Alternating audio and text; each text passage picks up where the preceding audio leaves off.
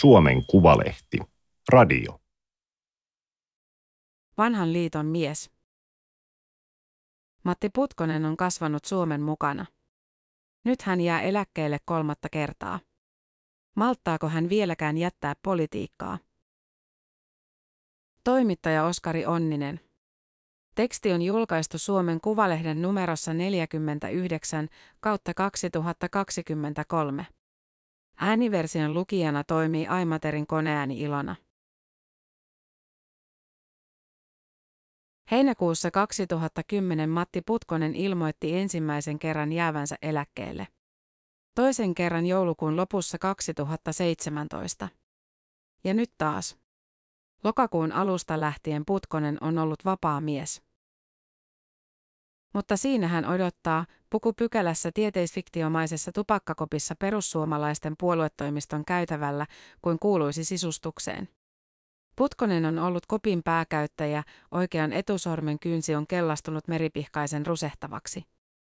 Ehkä hänelle teipataan kopin seinään tulostetun Norttimainoksen viereen pieni messinkinen plaketti kiitokseksi työstä aatteen eteen. Kopin vieressä on Putkosen työhuone. Kasettimankka soi pikkuisen liian lujalla. On elomme muistoja vain, on elomme haaveita, laulaa takavuosien iskelmätähti Erkki Junkkarinen. Tällä kertaa Putkonen vaikuttaa olevan tosissaan eläköitymisensä suhteen. Hän on 73-vuotias, liikkeeltään jo hidastunut, ei todellakaan mikään sporttivaari. Tämä on eläkeläinen Putkosen ensimmäinen kerta puoluetoimistolla ja lokakuuta on käyty jo kymmenen päivää. Kaapitkin ovat tyhjät. Nyt jätän avaimetkin vihdoin, hän sanoo. Puolue jää todella hyvään tilaan. Keväällä Matti Putkosesta julkaistun Mairean elämäkerran kuvaliitteessä on hauska kuva. Se on 1970-luvulta. Putkosella on yllään paita, jossa on Karl Marxin kuva. Mäntän Marksiksi parikymppistä, koulut kesken jättänyttä demaria ja metalliliiton aktiivia tuolloin kutsuttiinkin. Vuosituhannen vaihteessa Paavo Lipposen pääministerikaudella hän oli kannattamassa äänekkäästi EUn liittovaltiota. Mutta elokuun puolivälissä vuonna 2010 Putkosesta tuli perussuomalainen. Viiden kansanedustajan puolue kokousti Porissa. Puheenjohtaja Timo Soini oli luvannut, että paikalle saapuu yllätysvieras. Se oli Matti Putkonen, joka oli jäänyt Metalliliitosta ensimmäisen kerran eläkkeelle pari kuukautta aiemmin ja ilmoittanut juuri luopuneensa SCPn jäsenkirjasta 42 vuoden jälkeen. Perussuomalainen lehti kirjoitti AY-nyrkistä ja superlopparista. Titteliksi tuli vaalityömies. Putkonen oli tehnyt selväksi, ettei halua ehdokkaaksi tai puolueen johtotehtäviin. Myöhemmin alettiin puhua vain työmiehestä. Tittelissä on oma ironiansa, ehkä itseironiaakin. Kyse on kuitenkin miehestä, joka on toiminut käytännössä koko aikuisikänsä poliittisena toimitsijana, viestintämiehenä ja puoluevirkailijana. Tulotkin ovat ministeritasoa. Matti Putkosessa on jotakin kovin vilpitöntä, hän uskoo menneisyyteen. Hänen mukaansa ennen osattiin jopa neuvotella paremmin. Ehkä kaipuu johtuu iästä, hän pohtii. Tehtaalla tai konepajalla ei papereita Putkosen nuoruudessa kirjoiteltu. Asiat kämmennettiin ja se riitti sopimukseksi. Jos jostakin lähti lipeämään, johtajilta tuli heti soitto mulle. Mä kävin sitten sanomassa pojille, että hei hei, me ollaan sovittu, Putkonen sanoo. Se oli hienoa aikaa. Putkosen mielestä vientiteollisuus Suomi pitäisi saada takaisin.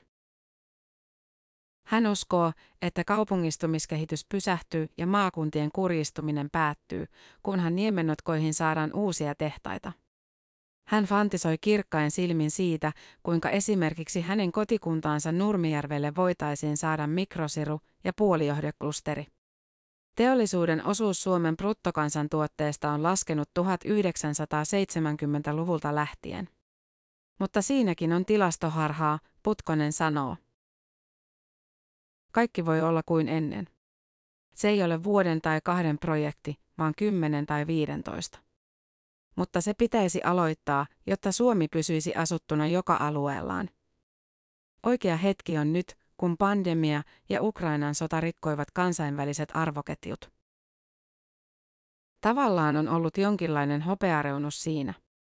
Suomen pitää olla eturintamassa, että teollisuutta tulisi tänne takaisin mahdollisimman paljon. Saataisiin rakennettua taas tämmöinen klusteri, Putkonen sanoo. Kuka investoinnit maksaisi? Ainakaan hallitusohjelman pohjalta valtiolla ei ole varaa juuri mihinkään. Alkuvaiheessa auttaa paljon, jos annetaan joku aloituspaukku siihen. Yhdessä valtiovallan, yritysten ja pankkien kanssa. Pankkien kassaholvit, nehän pullistelee. Samaan aikaan asetetaan monet PK-yritykset todella hankaliin paikkoihin, kun ne ei meinaa saada esimerkiksi käyttöpääomalainaa. Miksi pankkien pitäisi myöntää lainoja, jotka ne kokevat liian riskialttiiksi?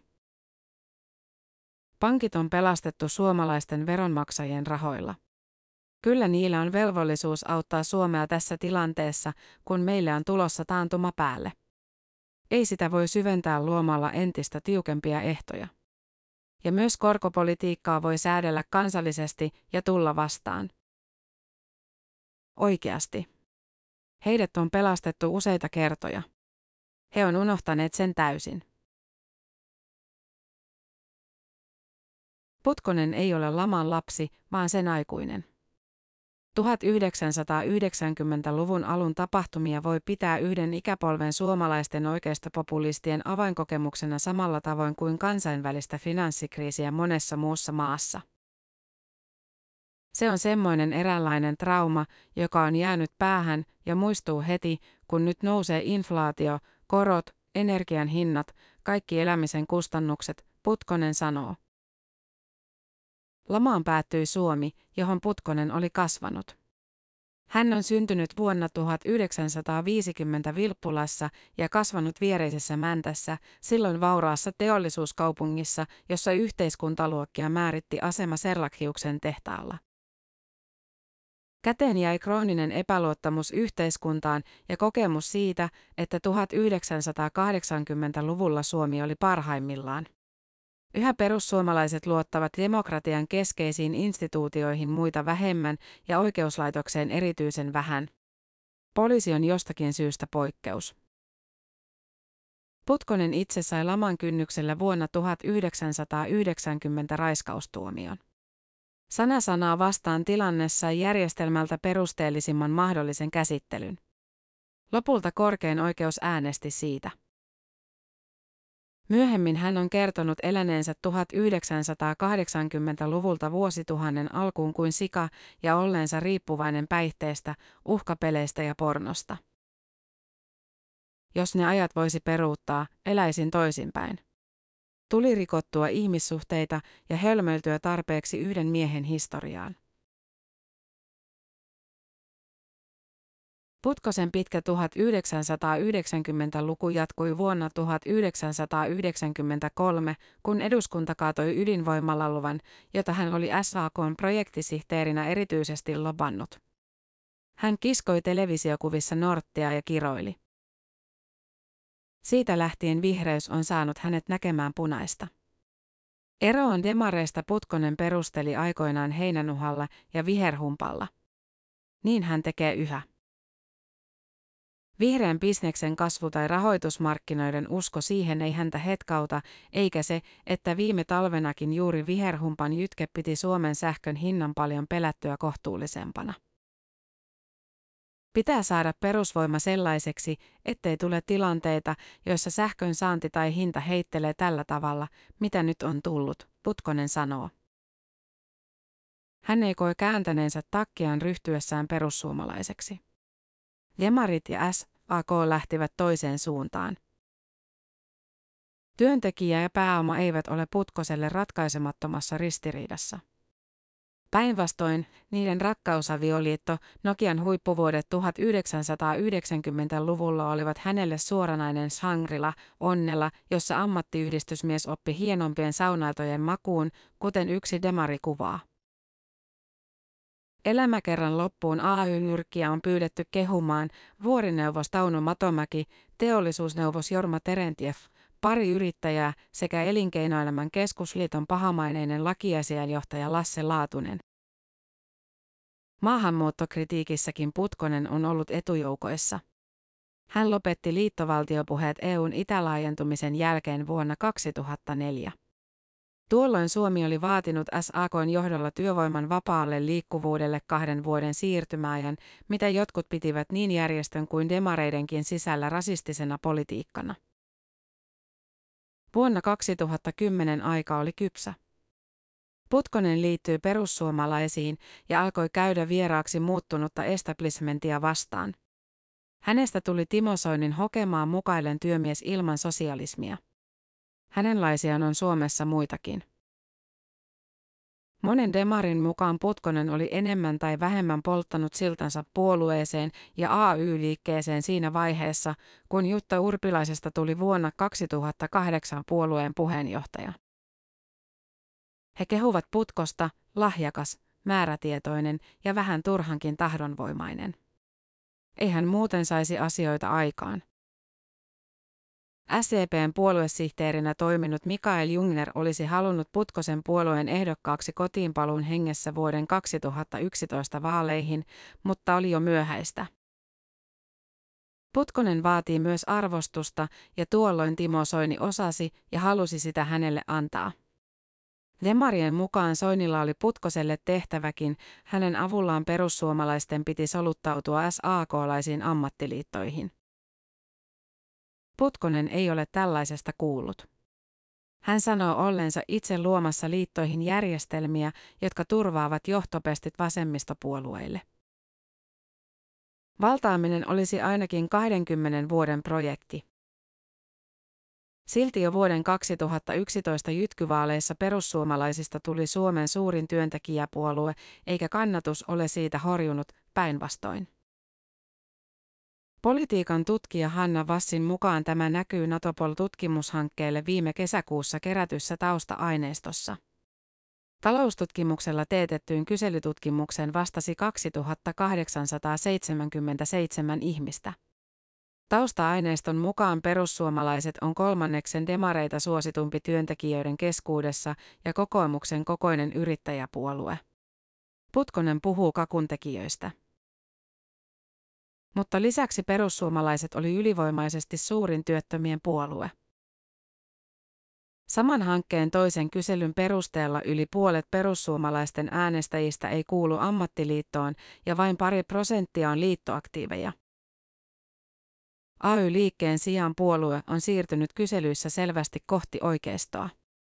On oma ironiansa, että Suomen työmarkkinatilanne on kireämpi kuin pitkään aikaan juuri nyt, kun Putkonen aikoo ilmeisen lopullisesti siirtyä kiikkustuolin eläkepäivien viettoon.